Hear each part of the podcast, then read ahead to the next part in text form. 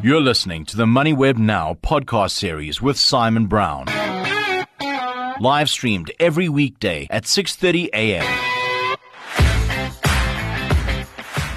It's Monday, 30 January. German GDP due out 11 o'clock. I'm Simon Brown, coming at you live and loud from the MoneyWeb studios in Houghton, Johannesburg. On the show today, chatting with Wayne McCurrie, That uh, weak Lewis trading update. Although the stock is not expensive, uh, Implat's RB Plat deal, yet another extension. This is the takeover regulation panel. We're going to be talking with Redefine Properties. Uh, get a sense of malls and, and, and how's foot traffic, how's uh, revenue, uh, how's new leases. Are we still seeing negative reversions? Uh, Rowan Swanepoel from Morningstar Investment Management SA on how investors can diversify and keep the balance. The show is brought to you by Stanlib. Visit stanlib.com to get in touch with one of their investment specialists. Stanlib Asset Management is an authorized financial services provider. Morning markets for MoneyWeb on the road fees and vehicle finance do not contravene Credit Act. That's that thousands of rands you get charged for them to, I don't know, fill up a tank of petrol and polish the car.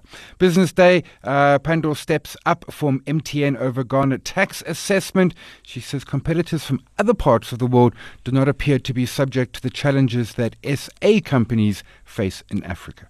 Morning markets. US was green, S&P up a quarter percent, Nasdaq up a full percent. Asia, uh, mixed Sydney off a little and Tokyo up a third.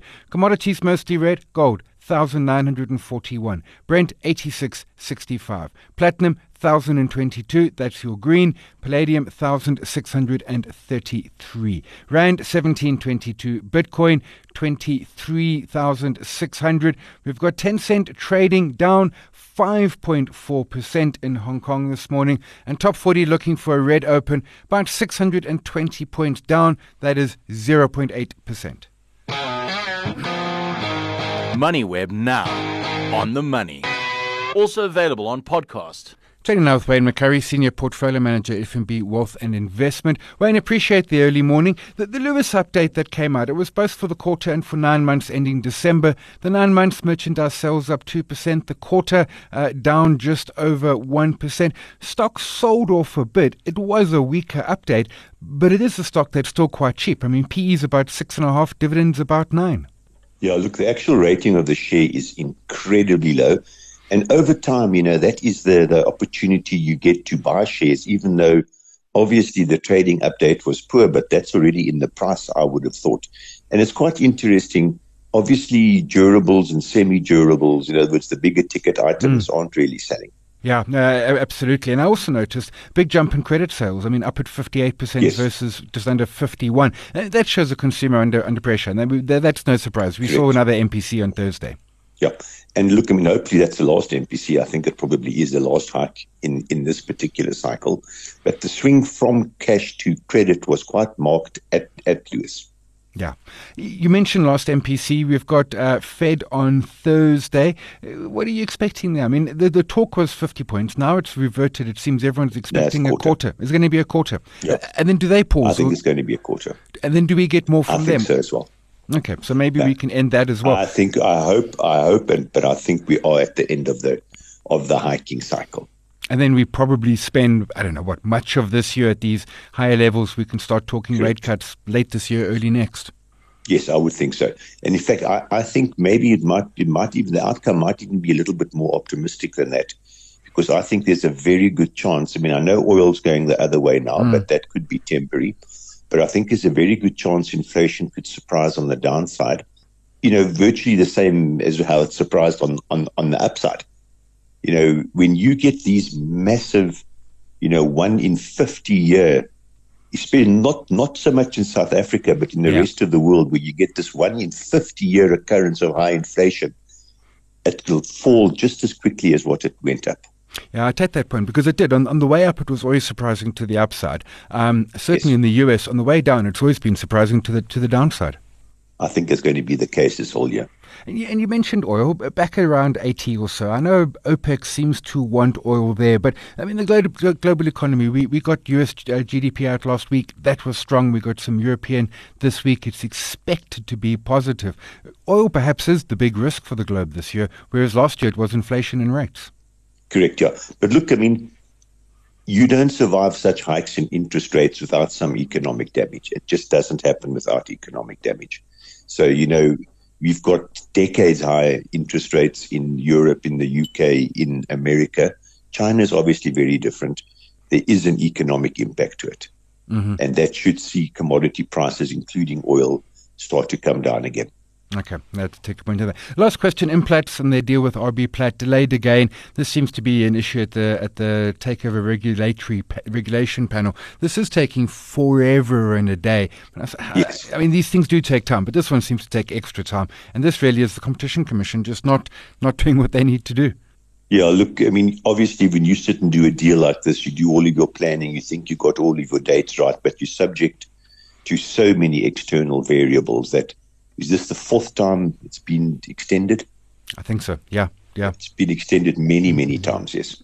we'll leave that there. That's Wayne McCurrie, Senior Portfolio Manager, FNB Wealth and Investment. Appreciate the early morning insight. Your money gives a damn. If it could protest and sign petitions, your money would. But your money can do more than that. When you invest in Stanlib's Infrastructure Investment Fund, beyond getting solid returns, you are helping to build a more sustainable future through job creation and positive economic growth. Damn right you are.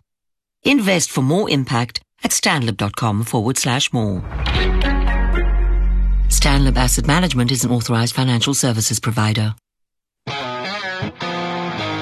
MoneyWeb now on the money. Chatting now with Nishal Chachaki, a national asset manager retail at Redefine Properties. Nishal, appreciate the early morning time. The, the, the, the holiday season, and, and I mean the, the last quarter in general, you make the point that actually uh, sales or, or, total turnover across the retail portfolio is actually above uh, pre pandemic, uh, pre COVID 19 levels. Yes, good morning. It is. Uh, I think very promising for retail, uh, for retail assets uh, and for retailers. You know, um, across the board, we started seeing um, sales or turnover uh, already exceeding pre-COVID levels through the latter part of last year. Um, in Christmas, over, over, what we call the festive period, that mm-hmm. seemed to have to have even grown further. Um, and interesting, you know, whenever we look at sales or turnover in retail, it's representative of the ability of retail assets to generate sustainable rentals because in retail, rental is always a function of what the retailers um, yeah. can make. Yeah. And and as foot footfall picking up, I mean, one of the trends we saw during the pandemic, and it seemed to have been sticky, was that people were perhaps going out less often but spending more. I mean, are, are, are we seeing footfall traffic sort of back at pandemics, or that's still under a bit of pressure, and we simply spend maybe longer and more money when we're at the mall? I think that trend is still continuing. We have seen a marginal increase in foot traffic, and promisingly at the larger format centers, which were the most impacted okay. through COVID. Um, I think it's a function of a few things. I think it's a function of a constrained consumer who's planning their visits more, mm-hmm. uh, who has a more structured shopping environment, and who doesn't want to travel multiple times given the cost of fuel, etc. So we find that that's probably driving the driving the better recovery of large format centers as uh, people want that one stop shopping ability. Yeah, I take that point. And I always say consumers are smart. Petrol's expensive. They're like, well, let's go to one place where we can we can do it all. And, and you make some interesting points. I mean, uh, for example, some big name movies come out, and, and that really helps the, the entertainment parts, the the, the, the cinemas in, in, in, the complex. And I never really thought of that, but I, it makes intuitive sense once once you do think of it. A big movie, more traffic, and I suppose people might then also visit other stores aside from just the movie. Yes, and the big spin-off is onto the other heartbeat categories during COVID, uh, which is uh, the sit-down restaurants, mm-hmm. uh, which have seemed to be doing phenomenally well through Christmas. Uh, I mean, most of those turnovers from the numbers we're starting to see now show that those are around about 10% up from pre-COVID levels. And and and you, sorry, uh, the new leases coming through. I mean, are, are you are you seeing better uh, uh, uh, sort of a move away? We were seeing uh, negative uh, reversions on, on, on, leases. Is that improving? Are you getting longer duration leases coming through as this pos- positivity sort of trickles through? Yes, I think retailers are a lot more confident about what they see happening in retail retail at the moment. Through COVID, I think they were all very circumspect and therefore didn't want to sign longer leases. Three years was a general term, term at the time. Uh, the reversions on, on expiry was negative. those have all started flattening out, and we we're now securing even longer leases. Redefine, you would have seen in our uh, last year's results, has actually improved our weighted average lease term. And and the data that you can pull as well, you make the point that a lot of people in Gauteng leave the province for their holidays. I was certainly one of those. Um, a lot go to Cape Town. You get huge footfall growth in, in, in Cape Town. But uh, KwaZulu Natal, because I mean, there was a lot of talk with all the issues uh, uh around the beaches in, in KZN. What were the malls in KZN like? Um, from our malls perspective, we, we don't have a lot of assets there, but mm. generally what I've picked up is that the growth has been muted on the back of um, of, of, the water crisis issues. Uh, I think a lot of holiday makers actually avoided uh, avoided KZN for that reason. Okay, yeah, that does that does make some sense. I've done in KZN; and it did seem quieter in, in, in places. Load shedding, uh, backup power. I mean, I, I, I, was actually more this weekend. The, the, the power went and it was dark for half a minute, um, and then of course the generator kicks in at, at huge expense. Is is that dampening things? And, and are you as a group uh, uh, looking at, at at renewables? I mean, solar panels, which works when the sun shines, but then you need batteries for the evening. We have Redefine has a very large uh, solar solar plants um, across all our shopping centers. Mm-hmm. Uh, we also run full, full backup power. I think for all retail shopping centers, the consumer might notice notice the glitch as you experience where just off for a while and then kicks in. Mm-hmm. I, I think load shedding impact is around the cost of those generators and um, um, um, um and the backup supply that is that the cost that that's putting on retailers and on landlords, which is impacting our margins. Um, the, the, the, the, spe- expense, particularly in, in, in, case of solar, I mean, that's obviously an, an upfront expense, but that will serve the group well in, in, in time to come. I mean, you know, even if load shedding ends one day, you've now got free power from the sun. And I use free in inverted commas, but it, it's an upfront expense and a low maintenance cost, I imagine. Yes. Uh, that would be right for a building that can run entirely off solar. Mm-hmm. Um, however, typically a shopping center of solar is going to run maximum 10 to 15 percent of its total energy needs. Okay. So, from a shopping center perspective, given the high loads, um, the ability to go fully off the grid is is prohibitively expensive. Yeah, it's it's the size and, and, and then the yeah. quantity that's needed. I mean, just those giant air cons. A, a, last question: We're seeing a lot of sort of established brands uh, move into into new concepts and brands. We've got Checkers Outdoor, Checkers Fashion, Mr. Price Baby. The same much as opportunity for uh, companies such as Redefine, because of course they're going to want maybe a small store, but they're going to need some new space as they move into those new brands. Yes, 100% correct. And, and, and I think it's also representative of the confidence that, that retailers have um, uh, um, in, in, in, in, in, the South African market. Um, I think retailers are also looking to expand to ensure that they, that, that, that they uh, continue growing yeah. and are seeing the opportunity in those markets.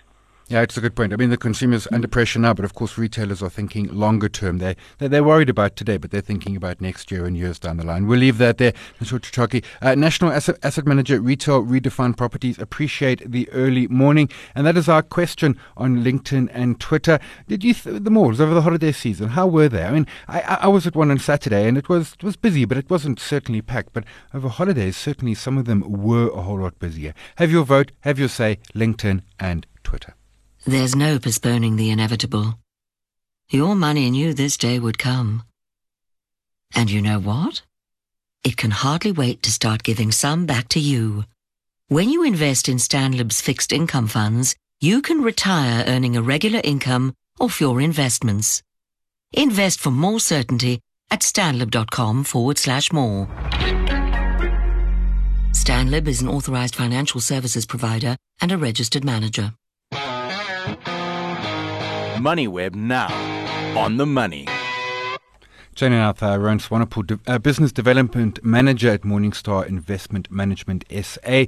Rowan, appreciate the early morning. How investors can diversify and, and keep the balance. Uh, diversi- diversification and even asset allocation to a degree. I mean, it, it's designed in a sense to to protect us and to, to mean that we're not overly exposed to, for example, equities last year, so we've got some bonds and cash to, to help buffer the pain. But it is also that, that, that I think the balancing act perhaps that a lot of us get, get wrong. Absolutely, Simon. Thank you so much for having me. Um, I think if we think about our personal lives and you think about balance, balance is such an important thing if you think personally, but it's just as important when it comes to investment. So managing an investment portfolio, it's exactly like you say, it's a constant balancing act, whether it be the allocation between cash and equities, local and global markets, if you think about value and growth, or even between active and passive fund managers. And if 2020 taught us anything, it's that the future is very, very uncertain. So it reminded us really of the importance of diversification. Yeah, uh, today is actually three years since the World Health Organization declared uh, COVID a pandemic, and and uh, it, has been mm. the wildest three years ever. And and it is. I mean, I suppose uh, when when we're standing back and, and, and in the clear light of day, we can think around those decisions around active and passive, around uh, cash and, and, and equity and, and the like. But then when, when markets get wild, I mean, it, it, it's staying the the course and, and, and that rebalancing is always what, what, what struggles with me. I mean, for example, last year, equities under pressure, uh, cash and bonds winning. I mean, should we be looking to aggressively rebalance in short term, or should we rather let larger trends play out? I think when you think about asset classes, no asset class is a perfect strike rate and performs well all the time. Mm-hmm. So it's everything. We think about that classic smarty box.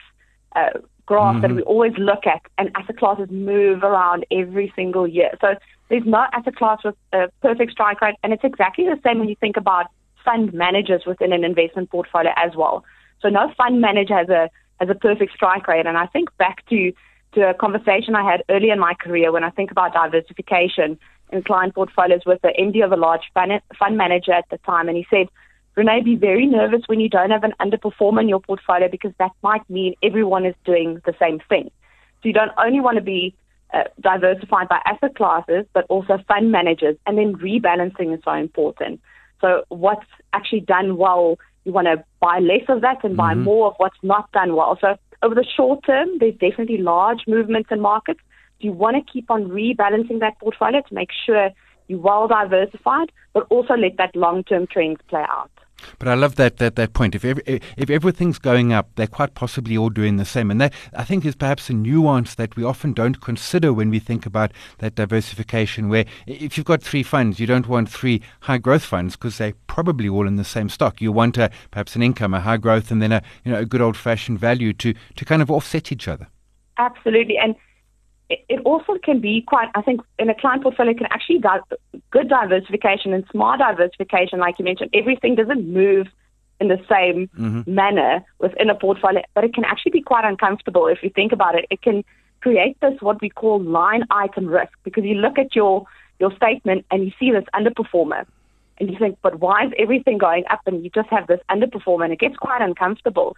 But it actually, there's always going to be if you have a, a portfolio of equities that's rising in growth, your diversifying asset might be providing you zero or negative real return in some circum- uh, circumstances. And, and, and that's then truly understanding the fund that you're buying, understanding the management mandate, the, philosoph- the f- philosophy, and the like, or, or having a financial advisor who, who's able to walk you through that so that you can understand why some might be lagging at some point or others perhaps booming. Exactly. And I think I always think about Howard Marks when he said um, intelligent or smart diversification means not just investing in a bunch of different things, because sometimes you think diversification means variety. So we just mm. have to invest in, in every possible thing, in every possible style, in every possible asset class. But you want to invest in things that respond differently to the same factors within a portfolio. That's a great point. It's that different response. I like that. That's an excellent point. We'll leave it there. Rowan Swanepoel, uh, Business Development Manager, Morningstar Investment Management SA. Appreciate the early morning. That's it for today. We were chatting with Kyle Wales on Friday from Flagship Asset Management. He doesn't like China. Well, let's say he is very cautious on China, and he's saying this, you know, go all in is perhaps a, a, a, little bit dodgy. And, and he had some really compelling reasons as to why he is cautious. And we asked you if you were bullish, cautious, or bearish on China. And uh, it was pretty much equally split between all three of the options. About a third of you were very bullish, about a third of you were cautious, uh, and about a third of you were absolutely bearish. Have your vote, have your say, LinkedIn and Twitter. This show is brought to you by Stanlib. Visit stanlib.com to get in touch with one of their investment specialists. Stanlib Asset Management is an authorized financial services provider. We're live every weekday morning, the MoneyWeb website and the app, 6.30 a.m. podcast just after 7. Thanks to my team, Eddie, Nubuchle, Nicole, to you for listening, my guests for their early morning. My name is Simon Brown. This is MoneyWeb Now. We'll chat again tomorrow. New macro regime in 2023. You've been listening to another MoneyWeb Now podcast, posted every weekday at 7 a.m. on moneyweb.co.za. MoneyWeb Now, on the money.